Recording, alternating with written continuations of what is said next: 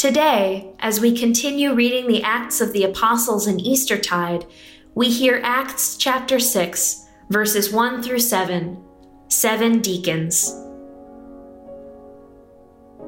Now, during those days, when the disciples were increasing in number, the Hellenists complained against the Hebrews because their widows were being neglected in the daily distribution of food. And the twelve called together the whole community of the disciples and said, It is not right that we should neglect the word of God in order to wait on tables. Therefore, friends, select from among yourselves seven men of good standing, full of the Spirit and of wisdom, whom we may appoint to this task, while we, for our part, will devote ourselves to prayer and to serving the word.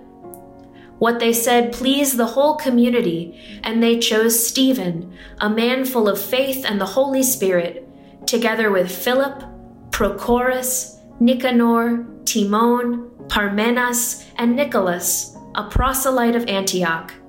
They had these men stand before the apostles, who prayed and laid their hands on them. The word of God continued to spread. The number of the disciples increased greatly in Jerusalem, and a great many of the priests became obedient to the faith.